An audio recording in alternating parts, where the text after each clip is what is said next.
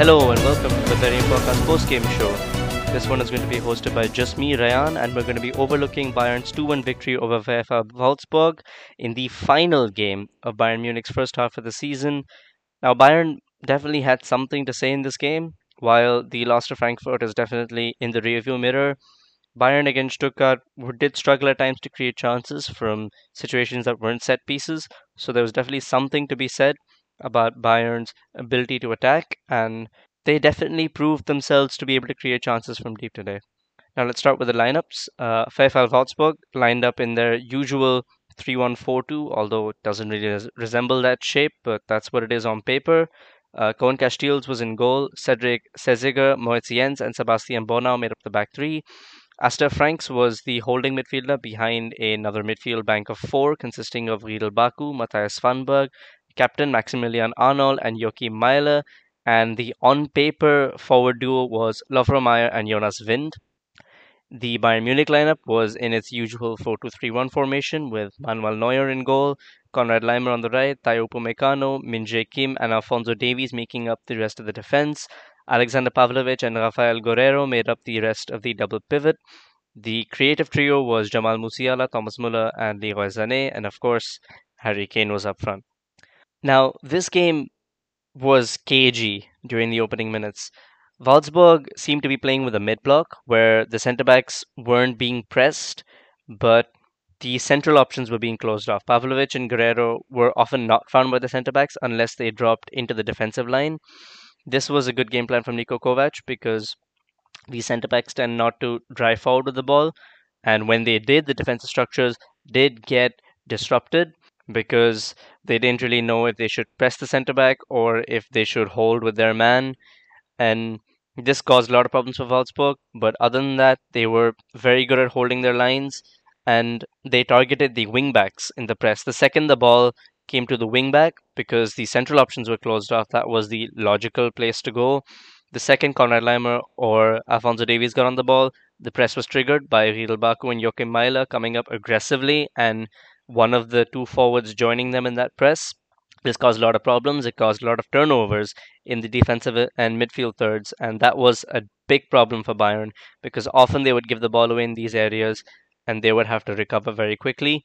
Thankfully, they were able to because Upamecano and Kim put in another pair of massive performances, and they were massively helped by Aleksandar Pavlovic, who was very good at screening and holding, as well as Rafael Guerreiro, who would usually drop in for one of the defenders if one of the defenders decided to get forward with the ball.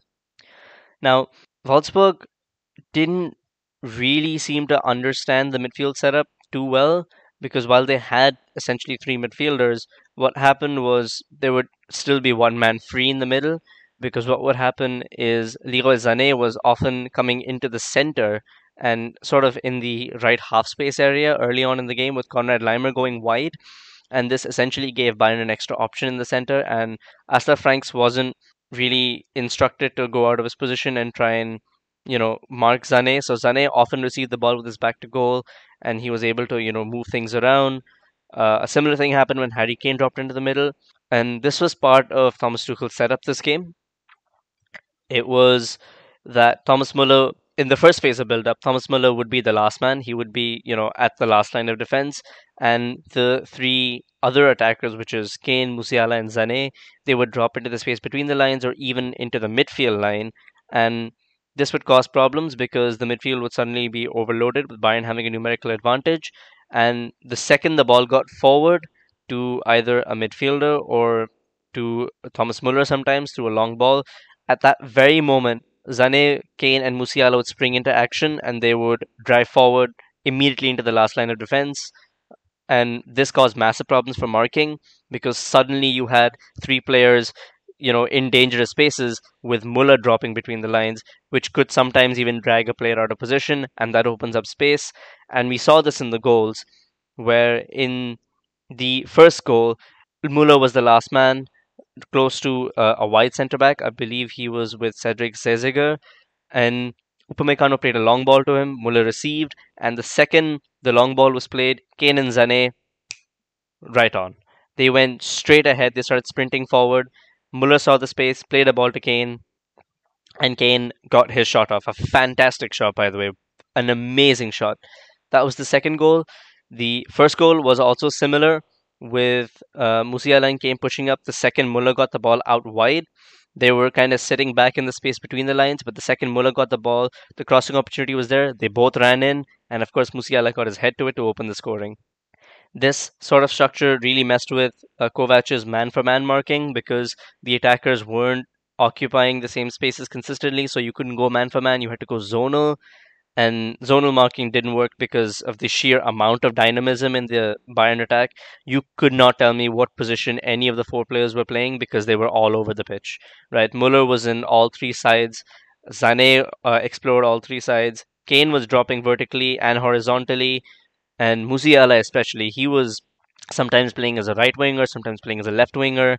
You could not mark them at all and this was massive for Tuchel. It's a lot more fluid than he's usually been with Bayern. He tends to be he has tended to be a lot more structured in his approach to attack and a lot less um, willing to go through with positional changes. But he did today, and it worked beautifully. And I have to say, the man responsible for that was Thomas Muller. The way he coordinated everyone, the way he made everyone move, both Wolfsburg and Bayern players, the way he found players with his passes, the way he organized the press as the first man to try and win the ball back when Wolfsburg defenders had the ball.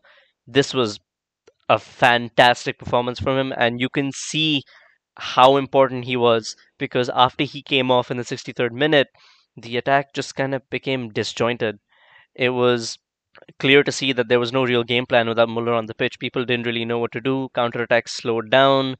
The build up to the last phase wasn't really happening. Bayern having to play through it, and they couldn't really play through the mid block because of the sheer amount of bodies that Wolfsburg had.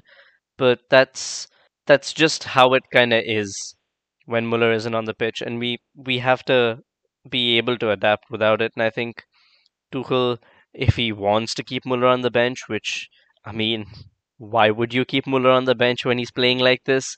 But if you want to be stubborn, at least have a game plan for when he's off the pitch. But it was very good to see that Bayern weren't averse to changing shapes out of possession. Out of possession, it almost resembled a 4 4 2 with Muller and Kane as the first line of press and the wingers dropping into the midfield line. And this shape was great for us because it allowed us to take 2v1s out wide when Maehle or Baku got on the ball. It allowed Musiala a lot more freedom to try and win the ball back in the middle, which we saw later on in the game when the shape changed again. But that 4 4 2 shape in the first about, I would say, 50 55 minutes, that shape worked really well at holding them, uh, holding Wolfsburg back, except for that one moment at the very brink of halftime where Wolfsburg got their only goal of the match. Now, this was just a case of a few things coming together for Wolfsburg. The main thing was Konrad Laimer is very weak in 1v1 situations. We've seen this time and time again. We saw it time and time again today, where Laimer just could not handle Joakim Maehle in 1v1s. He was getting dribble past multiple times. We saw it in the build up to the goal, where Laimer was beat by Joakim Maehle. And there was a masterful bit of movement from Lovro Majer, where he made a darting run between Laimer and Upamecano just as Maehle was playing the ball, which caused Pavlovic to drag back and try and mark Majer and stop the ball from coming through. But it turned out to be a dummy, and because Pavlovic had dropped into the defensive line, there was space at the edge of the box. The ball was played in to Maximilian Arnold, and I mean, he did what Arnold is known for a fantastic curling long shot.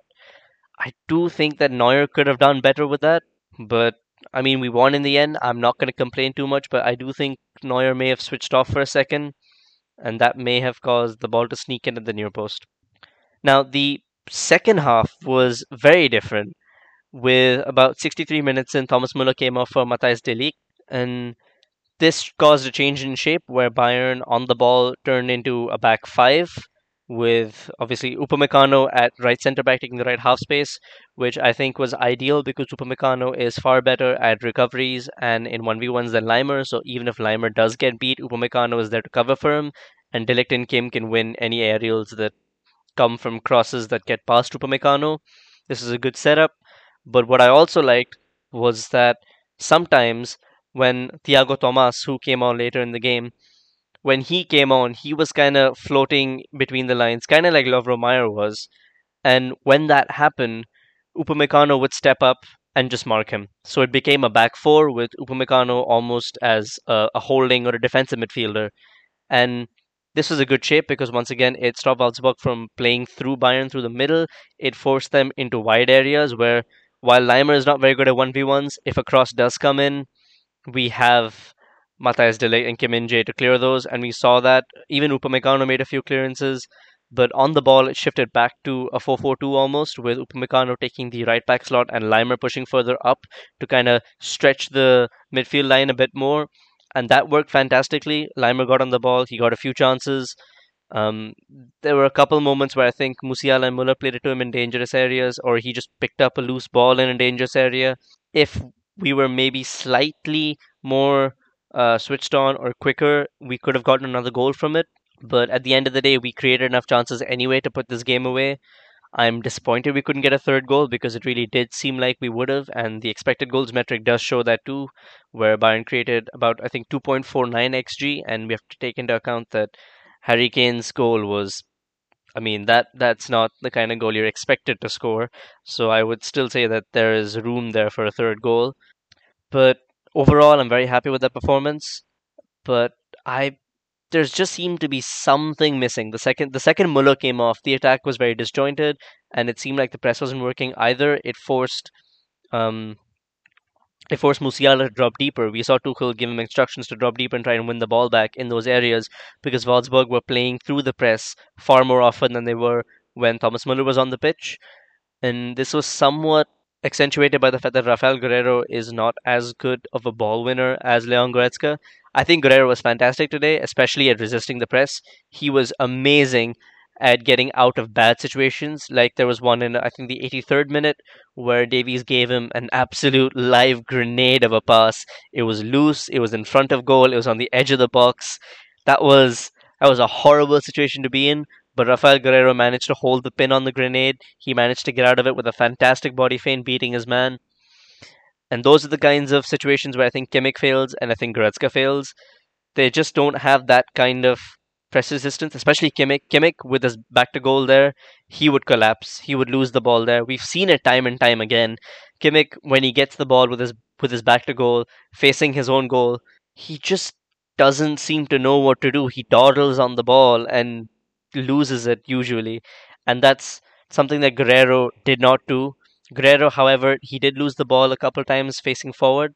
I will say he took more risks than Kimmich and Goretzka probably would with dribbling, but he recovered well. He put in a good performance today, and he was very much in the I would say it was a Goretzka-esque role where every time there was a second ball or a loose ball in the middle, he was always the first man going for it. And when any of the defenders decided to push ahead, especially Davies on the left, when Davies decided to push ahead, Guerreiro would sometimes tuck in and take that space just in case Wolfsburg were able to win the ball back and Bayern were caught in transition. And this was really good, really smart positioning from Guerreiro. It was a very good game from him. It was a bit of a quiet game, but I really liked what I saw from him. And I especially like what I saw from Aleksandar Pavlovic. Pavlovic was fantastic today. He was so good defensively. He knew where to be at all times. He was always, you know, blocking his man. He was always screening the defense well. He was very good at spreading play around. The few times he got forward, he did make things happen. It wasn't like he was static and just, you know, passing the ball sideways or trying to, you know, lay it off for someone else. He was being creative himself too. He had one opportunity to take a shot, which unfortunately was a poor shot, but it was on his left foot and he was kind of running at a bad angle, so I can't really put too much on him for that. But I he could have done better with that for sure. And the ball winning in the middle was fantastic from both of them. They worked as a unit. They worked individually when they needed to.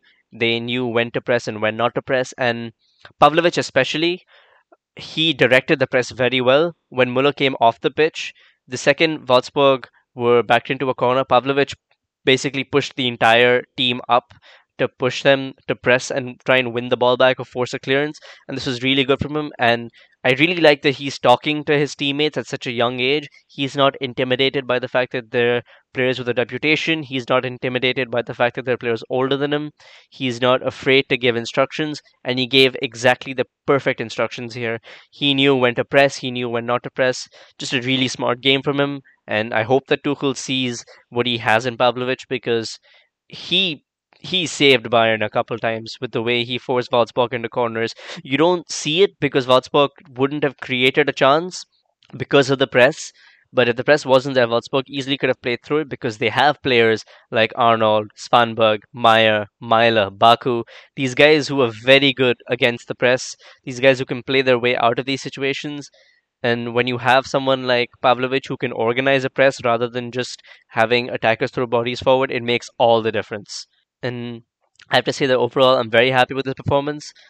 A couple of weak points at wingback. Laimer and Davies definitely have work to do. Neuer may have switched off for a second, but he was solid for most of the game. Other than that, I have pretty much zero complaints. Everyone was fantastic. Jamal Musiala too. Great goal head, great headed goal, great effort in the second half. He was really looking to win every ball back that he could, and his dribbling was fantastic today. He got past players like nobody's business. Even Leroy Sané had a couple of moments where he beat his man really well. Sané was very good today. He wasn't as creative as usually is, but he was just he was doing his job. He was always retaining the ball. He wasn't taking too many unneeded risks. He aided Muller and Musiala's uh, positional shifts very well. He worked well with Kane. And I think that the way going forward, this is the way.